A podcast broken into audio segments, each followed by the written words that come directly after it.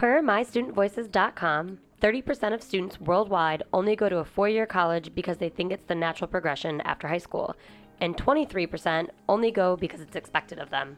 This is Wallet Watch, brought to you by MSU Federal Credit Union and OU Credit Union. I'm your host, Devontae. And I'm Catherine. And you may have noticed in our little stat at the beginning, we have a very special guest today. We have Woo! Taylor. We're Hello, super excited. everyone. Hello. So, my name's Taylor. I work in the Community Development Department at MSU Federal Credit Union. So, I get to work with Devontae and Catherine, and I'm just really excited to be here. Thank you for having me. Thanks for being here. Do you want to tell us a little bit about that stat at the beginning? Yeah, so that statistic was really astounding to me. So essentially, what that means is 50% of students are going to college without a second thought. So they're not really considering the different paths they could take and what that might look like in the future for them. So, today we're really going to focus on wrapping up our Paths of Education and Paying for College series and just kind of bring it all together.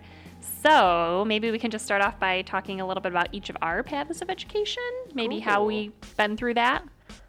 I attended Oakland University. I graduated last year, class of 2018.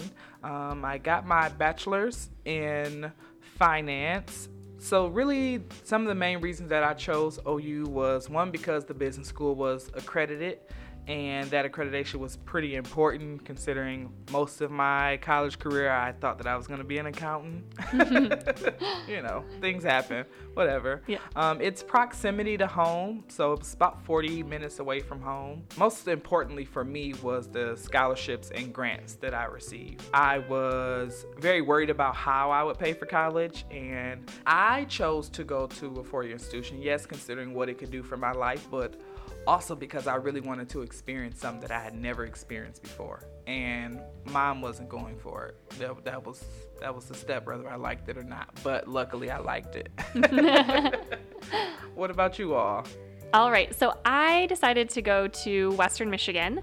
I chose it for, I guess, a couple different reasons. It was about an hour 15 from home, so it felt like it was close enough that I could, you know, go home on the weekends, which I'll talk a little bit about, but also far enough away that I couldn't just like pop over and see my parents, um, or they couldn't just pop over and see me. I was interested in education at the time, and they have a really great education program. And I just, you know, liked Kalamazoo. It was a great area. So I ended up going to Western first semester freshman year, lived in the dorms, and long story short, hated it.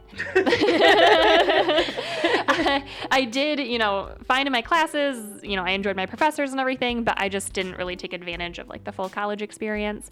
Didn't really get involved on campus or anything like that. I ended up going home and seeing friends and family back home.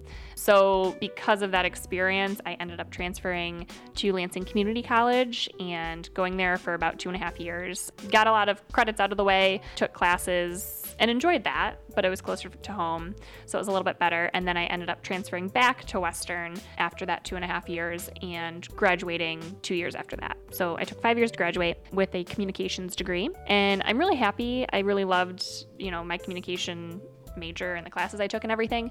But at the end of the day, truthfully, I ended up going with communications because that was what most of my credits would work for, and that's what would allow me to graduate sooner rather than later. So, yeah, that was kind of my path of education. I didn't really have a clear defined path. I was just kind of like figuring out as I went. And there are some things that I would do the same, some things I would do differently, but it all brought me here. So, I did that too. I, I definitely changed. So I actually went to U of M for five years. I got a degree in Bachelor's of Arts, so it was a women's studies focus, so um, very nonprofit based, as well as um, social advocacy. I originally went to U of M to be a doctor though, and that's kind of where that change came from. I really exposed myself to the medical field, and while I was doing that, really discovered that the culture really didn't fit well with me. So I decided to change my gender and health minor into a major, thus becoming a women's studies major. So with that, I was able to like really recognize barriers individuals face due to identities or intersecting identities. I became an advocate for like minorities and really learning how my identity impacts my path and the way um, I can assist others with theirs. So that was kind of why made that change. I wanted to help people, but in a different way. yeah, that's huge. I feel like matching up if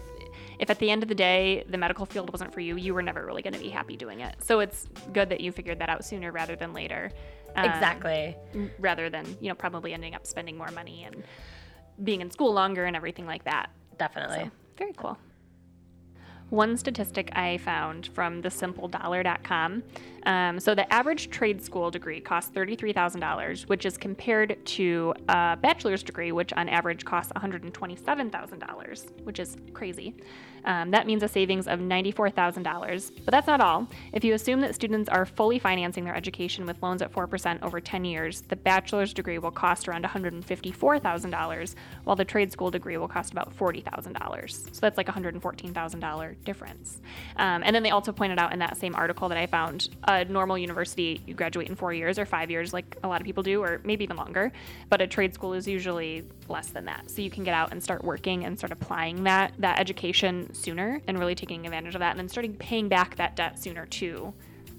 Yeah, huge. definitely. And you, in terms of like student loans, you have less loans that you have to pay back. One of the other things I thought about is the demand when it comes to trade schools. So it's like one of the benefits, you know, when you think about heating and cooling, as long as you live in any region that has any sort of heat to it, then you're gonna want to have central air. Mm-hmm. Or if it gets cold, you need heat. Mm-hmm. Those are things that aren't going out of style anytime soon. You Right. know, there are other careers that fluctuate quite often with that come along with trade schools. But when you think about the ones where it's really like things such as carpentry, heating and cooling, welding, those types of things, those will always be needed. Mm-hmm. Though something to think about though is automation and technology. As that becomes increasingly more popular, then it could start to take some of those jobs away. Mm-hmm. So always looking at what trade you're looking to go into, if that's a, if that's one of the decisions, and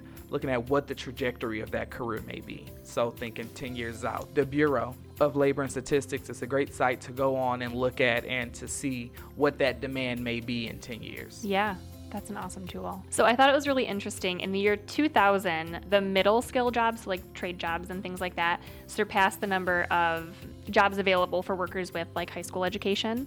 And then also in the year 2008, it marked the beginning of the college economy. So if you have like a bachelor's degree or higher, having more good jobs available and surpassing the middle skill jobs.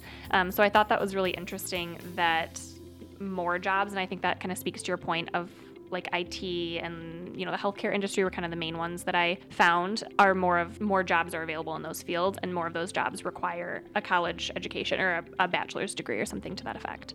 Um, so I thought that was really interesting. On the other hand, though, I know baby boomers are currently you know in that phase of life that they're thinking about retirement.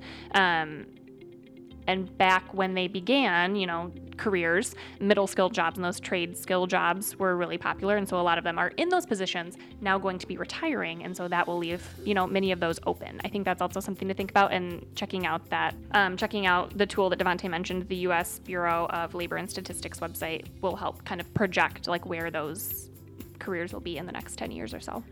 That's really interesting. Like the different factors that kind of play into like job availability. The factors that might play into that are things like um, globalization, so things are being like outsourced, um, automation, which you know, machines doing the work rather than needing an actual person and things like that. um, you could do trade school and then get a business degree to open your own business. So, and at that point, if you're thinking about it too, you're making a decent salary. You have um, like financial stability. You've probably maybe even have your own house now, a family, that sort of thing. If you're following that very um, traditional path, but at that point, you have the funds where you could even pay for some of your education. So it's different between going into debt first and paying it back later, opposed to making a strategic move and making good money now and getting experience, and then being in a place to decide whether you want that four year degree. And I think that's important too. Like, no matter what age you're at, you can kind of make that decision to further your education. Yeah. Or completely switch your, you know, Completely. completely switch it up. That's doable too. And there might be more, um, you know, barriers to jump over if you decide, you know, maybe you have a family now, or maybe you, I don't know, you know, this, that, or everything else. There might be more hoops to jump through to go back to school, but it's never too late to go back to school and make a career change or whatever that may be, or further it. And Yeah, you really discover who you are in college, and that's the thing too. Is I mean, going to a four-year college, you really get exposure to like extracurriculars, um, and through those, you do you find people who you find your niche, right? Like who you are and how you fit into society and how you fit into um, your group of friends and you establish like family almost there. So I think that's another part of it that you're paying for, like those other um, experiences that you probably wouldn't get unless you went to a four-year college. Because I loved going where I went. I don't regret where I went. Um, I regret maybe how I went about it, um, just because I would have done it a little differently. But U of M was amazing to me. I've had so many different experiences. It shaped me into being a better person, getting to where I am now. Um, yeah, I would never take it back ever. Hindsight's 2020. I mean, you can say that about anything and everything. Um, I, of course, there are things I would have done differently too. Probably just started at LCC from the beginning. Yeah, but I don't know. There are always things you would have done differently. Mm-hmm. For me, at least. I'm sure everybody can say that. Um, so, yeah. I mean, move forward. You learn from your mistakes, and then you try and caution other people on, you know, take advantage of those opportunities on campus. Think about the cost, um, you know, compared going to the four-year university for all four years versus taking two the first two years and getting those gen eds out of the way and then transferring to the four-year university. Um, the degree you get at the end is the exact same, just the amount you're going to be paying back um, might be a little bit different. So that's And I- definitely something to look into. Yeah, and I think when it when it comes to like why I would do it differently is because of the like um, financial aspect, right? So I think that actually kind of plays a lot into the different paths people um, choose is because of the cost behind it. So it does make sense to go to community college um, first, just to get your gen eds out of the way, and then go and get the same degree, right? Um, just paying for a little less. So yeah, I think that that really kind of decides the path you want to take based on what like you can afford or how much you that you feel comfortable taking out in the long run too. Yeah. I think it's important to know that scholarships are very important. So you can search for them. What I used to do, this was kind of my formula. Um, I used to type out things in Google that I thought made me unique and put the word scholarship after it. Oh, that's a really great tip.